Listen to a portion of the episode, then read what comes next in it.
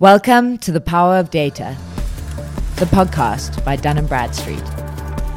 Data is everywhere, and there is more created every second of every day. Join us to hear from leaders unlocking the value of data.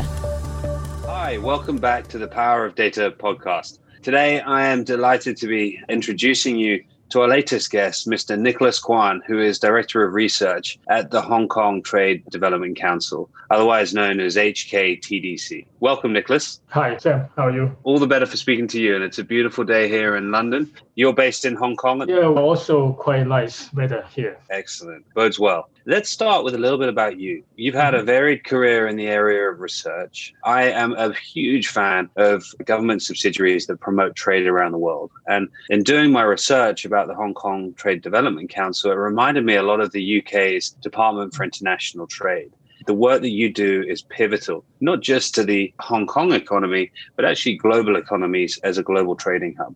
So, can you start off by telling us a little bit about yourself and about HKTDC to our listeners? To be honest, I start my career as something different, far from the kind of work you just mentioned. I'm a researcher and a macroeconomist almost for life, but I start off my research career in financial systems. Every time I change job, one common thing is there would be a crisis coming very soon. uh, I joined Merrill Lynch in 1987, just a month before the stock market crash. It takes me about a decade to learn my way through, and I become the chief economist for Asia Pacific for Merrill. And then there's an interesting development with the Asian financial crisis in 1997. I stay on for a while, but suddenly find that it would be more fun to switch side from the private sector to public sector. So I joined the Monetary Authority of Hong Kong from investment banker to become a central banker, only to find that three months after I joined HKMA, a major crisis coming to Hong Kong and speculation of the Hong Kong dollar, which forced us to intervene in the market in a huge way. That's the second crisis of my career. Then a few years later, I find it's more interesting, more dynamic back to the private sector. I joined Standard Chartered Bank as the regional chief economist, only to find that there's another bigger crisis to waiting for me in 2007, 2008, the global financial crisis. So after some years, I find that I have enough in the financial sector. I have done investment bank, I have done central bank, I have done commercial bank. If I was to stay in the research field, I need to find something interesting and new. So I joined HKTDC. My name is a trade promotion body of the government, but honestly is run as a private enterprise, except for the board or some of the key board members, including our chairman who were directly appointed by the government. The whole council operating side is on market terms. So same for my position as the director of research. I'm thinking that I'm doing something different but still on the macroeconomic research. But under the financial sector, I'm now looking at the real sector. And I believe that it will be less pressurized, much more easy to handle, but so wrong that some years later on, I've run into some of the biggest crises, the trade crisis to start with, and now with all the real sector crisis we have. And lately, of course, the public health crisis, which also related to trade because almost all the economic activities are being locked down and paralyzed. So that's a summary of my career. I hope I don't need to find another job to bring them another crisis. Uh, but to some extent, I think what I've seen is enough for my career. As an economist and a researcher, you're going to have your hands pretty full with the situation we found ourselves in globally today. And at Dun & Bradstreet, our business is commercial data, analytics, insights, and predictive models. And the crises that you've been through, you've lived through that rich learning environment, uh, areas in which Dun & Bradstreet thrives because we get to support our clients and help navigate their way through. And you're exactly right. The, the pandemic has been a trade crisis as well. And we have a number of different tools at Dun & Bradstreet, including our COVID impact index and portal related mm-hmm. solutions to help companies understand more about the trading environment rather than it just being considered a health pandemic. At Dun & Bradstreet, we're also passionate about working more collaboratively on a global scale. Mm-hmm. We are a global business, and every day we become more global. We've just acquired 19 more markets in Europe Mm. which we'll come to talk about a little bit later, particularly as it relates to the Belt and Road Initiative. And at the Trade and Development Council, you have your own initiative to foster more collaboration in this area. Can you tell us a little bit about the Belt and Road Initiative and its aims for promoting further market integration and I guess ultimately forging new ties amongst communities. Yeah, it's very simple actually. Many people have different interpretation of the Belt and Road Initiative, but for us, as you said, we are agency to help to globalize in different forms, particularly in trade and economics. This Belt and Road Initiative is basically a globalization effort initiated by the Chinese. So I would normally call it as a globalization with Chinese characteristics. Uh, and the problem with this globalization with a Chinese characteristic is that it comes at a time where the world is not all along going for globalization. In fact, since the last global financial crisis, we've seen a huge wave of deglobalization. And that's from finance to economics to trade and to technology and everywhere. So it is quite unique that China, being an upcoming major economy, is going against this trend and pushing for globalization. What I see Hong Kong's role is here, because it's done from a Chinese way, is to synchronize with the rest of the world. Otherwise, you can't globalize. And any program that cross border need to be owned and shared by stakeholders on different sides of the border. So Hong Kong plays here is that we are most international city of China. And to some extent, we could claim as one of the most internationalized city in the world. And we have the globalization, particularly the economic side, in our DNA. We have a lot of connections. We have a lot of business practices which are well integrated with the world. So here our role is how to make this globalization with Chinese characteristics also injected with international characteristics so that this kind of globalization really works for everybody's benefit. That is how I see the things going on. Of course, in terms of the actual practices, there's a lot of work to do. And because we are a trade promotion body, we focus on how to get the related parties together, make it more internationalized, and how to get this practice to sync along with the international practices. Thank you. And I love the way you position that. You've given me some wonderful sound bites there around the globalization with Chinese characteristics. And for those listening who, who don't necessarily know a lot about the Belt and Road Initiative, the Belt and Road Initiative, the way I see it, is a wildly ambitious program designed to connect Asia with Africa and Europe through a number of different both land and sea networks. And it was designed by President Xi Jinping of China probably, I think, in the early 2010s, maybe 2012, 2013. And it was based on the concept of the Silk Road from many thousands of years ago. It's ambitious for a number of reasons. Firstly, because of the amount of investment that's been poured into it. I think there's something like 3,000 projects ongoing with around $2 trillion of infrastructure investment being put to work.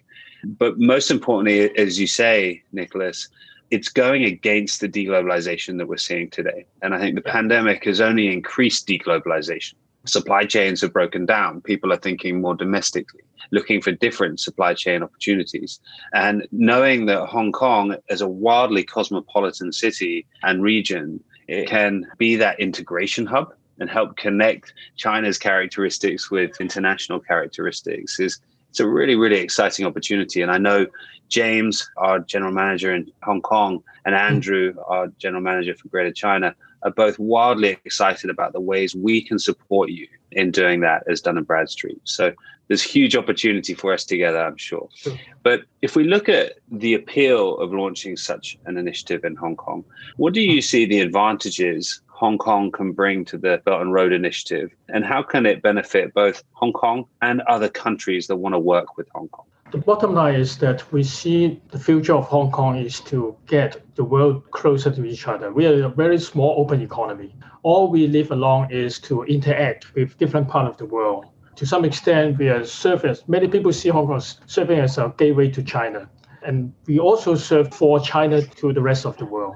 And increasingly, actually, we are serving ourselves as a gateway for to meet with the West. So there's more than China to talk about. But this particular Belt and Road program, since it's initiated by China, we see ourselves as a specific position and role to play because we know China much better than any other cities outside. And we have the most international connections among all the Chinese cities. And because of the one country, two system, we managed to have something really unique where the rest of the mainland doesn't have. The other areas like finance, many people know Hong Kong in terms of our stock market and IPO, but we are unique in several other ways. We are the single largest hub for RMB business. We are the third largest hub or offshore center for US dollar exchange market also. So we have been doing this kind of forex and other financial cross-border business for a long time. We rank among the top five in terms of inflow as well as outflow of foreign direct investment on a cumulative basis around the world. We are sometimes we are only next to the America in terms of the kind of outflow we invest as well as the inflow we accept as foreign direct investment. It's not to say that Hong Kong have a lot of money to invest or a huge opportunity for people to invest in. But the simple fact is that a lot of countries and investors use Hong Kong as a conduit to invest cross border. So in the old days, a lot of American, Europe, Japanese money used Hong Kong as a base to invest into the mainland and Asia. Increasingly, Asia and China is using Hong Kong as an investment site to invest overseas into the West. So all these are very critical if a globalization program like the Belt and Road were to succeed we will see huge amount of trade flows, investment flows, as well as other service and technology flows through across the region. And we are serving in this particular area with our unique platforms as well as our expertise. Thank you, Nicholas. That was extremely useful. And you've given me a lot of ideas that I'll have to take off the podcast because there are opportunities for us. But let's talk for a moment about some of the events that are going on that we can get involved in and our listeners can get involved in who find this an area of opportunity. In 2017, May, I think it was during the first Belt and Road Forum for International Cooperation in Beijing, President Xi formally announced that big data would be an incorporated component in the Belt and Road Initiative and it would play a very pivotal role in how the Belt and Road Initiative evolved. And the core focus was on traditional infrastructure deployments and they wanted to establish the digital Silk Road equivalent.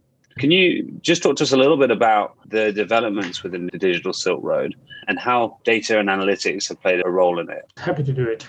Digital economy is, is a trend anyway. Everything is going digital, particularly under the pandemic.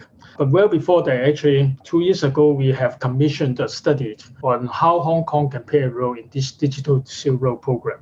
The reason we see we have a role is basically that we are one of the more developed digital economy in the region. We were ranked top three in Asia and top eight, I think, around the world in terms of our digital competitiveness by the IMD study. And we have some of the top digital infrastructures in terms of cross-continental submarine cable connections, satellite connections, mobile penetration rate, broadband penetration rate. So all this give us the basic infrastructure to embark on uh, more active participation in this digital Silk Road program. The way I see it is that what the Belt Road first focus on is infrastructure projects, and particularly in terms of the digital infrastructure, it is very important not just for China but also for many of the recipients of the Belt Road investment, mostly developing countries digital and technology is something which really can help countries, developing countries, to leapfrog as well as to cut short their development path. We know a lot of infrastructure take a long time and huge investment, but some of those actually, once you have it built, you can easily cut through many other generations of investment. Like our mobile technology now can save us of huge investment in fixed line infrastructure.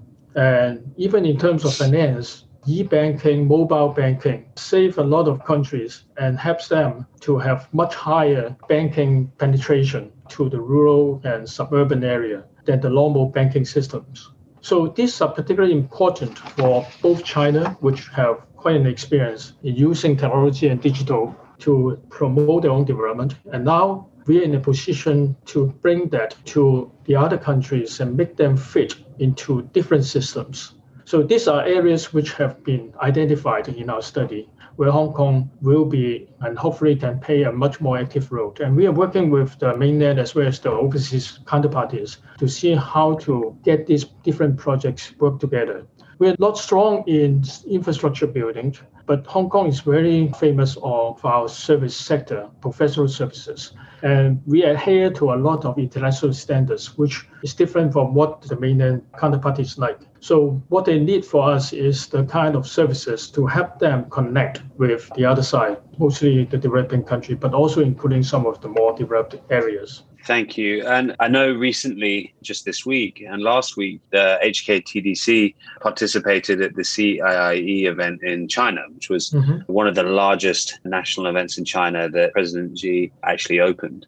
And you have your own event coming up called the Belt and Road Summit, which I want to talk to you about just for a moment. And it's a big event. You know, we're going to have mm-hmm. over 5,000 people there. Dun & Bradstreet are a sponsor and a participant at the event. And these kind of events are really important for us I'll tell you why, and then I'd like you to tell us why it's so important to you.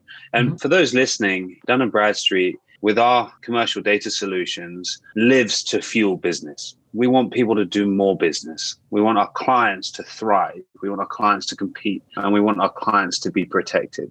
One of our solutions, the DUNS registered seal, which is often abbreviated to DRS, is a solution that helps people do that. It helps companies actively market their credibility digitally. And we work with big sourcing platforms all the way down to some of the most ambitious and exciting new sourcing platforms, helping companies do business online. And the Belt and Road Summit is bringing all of those constituents together. You're going to have over 5,000 government officials and business leaders. You've got, I think, over 100 mainland China and overseas delegations. You've got hundreds of exhibitors, hundreds of investment projects on show.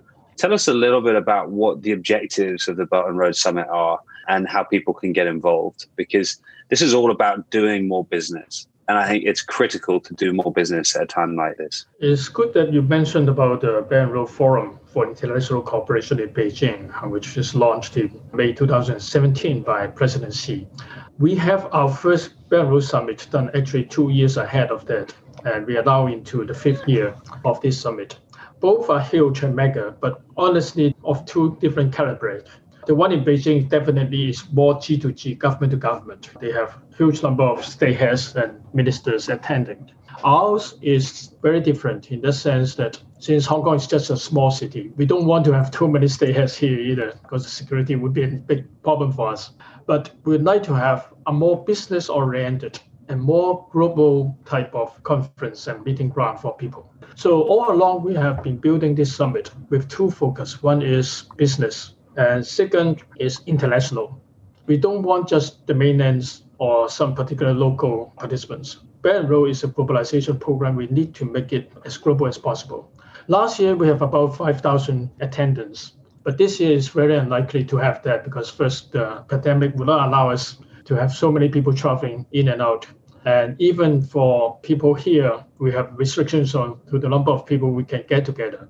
So we'll have mostly an online format we're expecting much less attendance in the sense of the direct participants, but probably a much wider coverage in terms of geographical and even persons. This is one distinct development we have. And if things goes on, we would like to have a kind of hybrid type of setup going forward. The thing about this year's summit is that we try to do most things online which actually give us an edge of reaching out to many people who may not be able to travel, not just because of the pandemic. You know, and Road cover a lot of developing countries. And traveling from those places to Hong Kong could be very expensive and also very time consuming to come to Hong Kong. But this time, with the online setup, we're expecting a much higher penetration and wider penetration. And hopefully, it will actually spread the message much wider. Second, we try to focus on is in the last several years, we are talking mostly on very generic terms of what is Belt and Road, what kind of broad industries and key projects that companies may be able to partner together.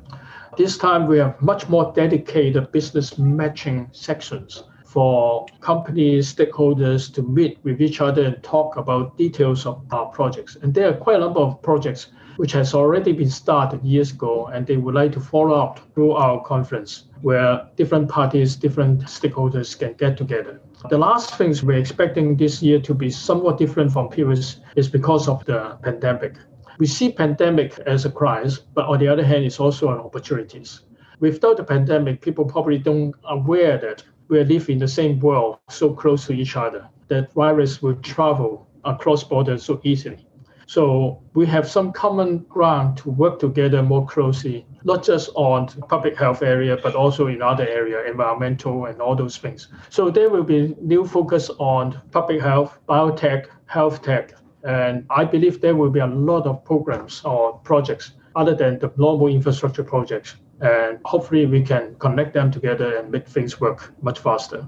Uh, I couldn't agree more. I, think the wider reach due to it being digital is definitely an asset I think the ability for you guys to do business matching and help partner different people together is essential as that broker in the middle. And yeah, you're right. It's not just about physical infrastructure anymore. We, we can talk about other areas of cross border opportunity and seeing the collaboration that's happened around the world. I, the World Economic Forum has been a great example of that. They've brought together different constituents from all different corners and different sectors to work together on health related areas of cross border collaboration. It's really powerful. And I'm actually going to challenge my team in Hong Kong. And I, am doing this publicly, so hopefully no one gets too annoyed with me. But you talked about helping reach a wider audience through the digital platform, and you talked about helping match businesses for projects. Those are two things that Dun and Bradstreet does uniquely well. Our sales and marketing tools help accelerate businesses through propensity analysis, reaching bigger audiences, and hmm. matching. So I'm going to challenge our team in the Hong Kong business to support HKTDC ahead of the 30th of November event to do that stuff even better. I'll take that as an action and we'll come back to you after the podcast. It's well appreciated. well, let's see. We'll see the results, but I'm certain that the team have got this capability right at their fingertips and, and will help you guys grow your platform and, and make it even more impactful. The event is on the 30th of November. It runs till the 1st of December. If people who are listening to this which goes live on the 27th, want to get involved, what do they do? Can they register online? Yeah, definitely. Everything can be done online. You don't need to fly, you can pay online. If you have to listen, you, you do it online. And we have some records so you can catch up afterwards. There's so many events going in parallel together. In the old days, you probably miss some of those, but with everything being recorded in most cases, you will have a much more full program to enjoy and entertain. Excellent. I'm excited to hear how it goes. And, and like I said, I'll, I'll be in touch afterwards to make sure the team rise to the challenge. So let's talk about some success stories through the Belt and Road. I always love success stories when you have such high volumes of people and businesses collaborating. Tell us a little bit about the wins we've seen through the Belt and Road. The Belt and Road have a lot of controversies being reported in the press it depends on how you see it anyway. But of course, there are quite a lot of success story. Now, portal in the TDC portal, actually, we have more than 100 stories, videos being soon record on the portal that people can look at it. Our focus is not so much on the mega huge projects. Most people think about Belt and Road is thinking about billions of investment, which take five, 10 years or even 20 years to complete. So not until it's fully completed, you can't say it's successful. So to that extent, it's very difficult to find a full success story one way or another. But our focus particularly fit for smaller enterprises and local enterprises because people's perception is that Belt and is for the big guys, for the government, not for the small business, not for the local people. We particularly find stories which go against that and tell people that how it can affect you and how you can catch the opportunity in such a huge program. There's one interesting story I can share with everybody here is two young bankers here in Hong Kong. They themselves are very eager to look for different opportunities, and they thought about the and Road. And they traveled to one of the mega billion project location and look for opportunities. And they found something interesting. He said that of all the construction going on, what they need is some very basic construction material which is readily available locally. And the local people are aware of that, and they are very eager to use those material and supply to the project. The problem is that the local people doesn't have capital to do their business. What they need is just maybe a truck to move those material to the site, which is not too far away. And they use hand to do that. So these two bankers come up with the idea that why don't they bring them with some microfinancing so that they can buy the equipment and add to the capital and do the business. So that benefits the local people who can use the resources and join the project. And it also bring in the new technology of microfinancing, which honestly is not very high tech, but it's not existing in those places where people doesn't even have a bank account. So these two guys set up something, and through their funding sources in Hong Kong, they managed to build that up, build their business now to a multi-country business. So these are success stories I see, which are very important for us because it tells you how small business startups and local people can benefit from such Belt Road. And I would expect that any big mega project will have hundreds of these smaller projects coming along with that. And we can manage it well. It will spread the benefit to a much wider community and have much bigger impact to the society. So this story and many other small micro business we have them written and recorded in our website. If people are interested, people are welcome to look at the tdc.com web portal where you look for Belt and Road, and we have those in details. I would really recommend anyone does go to the HKTDC website. There's so much in there. It's a great resource for people who want to know a little bit more about the Belt and Road Initiative I want to know more about the events that you guys host. I mean, there couldn't quite literally be more events. You've got dozens of events each month. And then the ability to also source products and services through the HKTDC website. And I think you've got, I can't remember how many it is, but something like over 120, 130,000 quality suppliers from around the world on the HKTDC website and on the marketplace. So that's a huge area of opportunity for people that want to do business in Hong Kong, but also do business with organizations in Greater China as well. So, as we come to the end of the podcast, I'd like to find out if you personally have had any specific pieces of wisdom or lessons that you've taken with you through your career. And I asked that because at the start of the podcast, you talked about all of the crises that you've worked through and you know that intensity of learning through crisis. I always feel you learn more through failure or you learn through more crises than you do often through good times. And I'm sure you've learned a lot. What piece of advice would you give our listeners today? Yes, you're right. I feel lucky that I have gone through so many different crises. And if I have to look back the last 40 years of my career, each crisis, every time there's a crisis, there's something specific you can learn from. And every crisis come up bigger than the previous one and with a much bigger, uh, broader impact. So my simple advice or conclusion is that we're in a global world we're facing global challenges from economics to trade to finance to public health and many other aspects. What we are missing is global response. Our response to these crises are still largely local. So to that extent, we are not over globalized, we are under globalized. For those people who believe that we should deglobalize, we're going in the wrong direction. We should globalize more and think global, work globally. And I hope that with the work in TDC, which is to connect the world closer to each other on one aspect, the trade aspect, I hope there are many more people, experts, talents, as well as institutions who work together in this direction with us to make the world closer to each other and better for each other. Nicholas, I could not agree with you more. I think the opportunity for businesses and economies around the world and individuals, consumers, to benefit from the synergies and the expertise of others across borders is enormous and it's untapped. So I look forward to ensuring that Dun and Bradstreet helps power that connectivity and helps power that trusted environment through transparency and the insights derived from data. And most importantly of all, I look forward to doing that in partnership with HKTDC. Good luck with the event on the 30th of November. I wish I could be there in person, but I know the team are looking forward to, to playing a big role. And I look forward to seeing you soon. Fantastic. Thank you so much. Find out more about how Dun & Bradstreet can help your business be better. Contact us at marketinguk at dnb.com. And remember to subscribe on Apple Podcasts, Spotify, and Google Podcasts.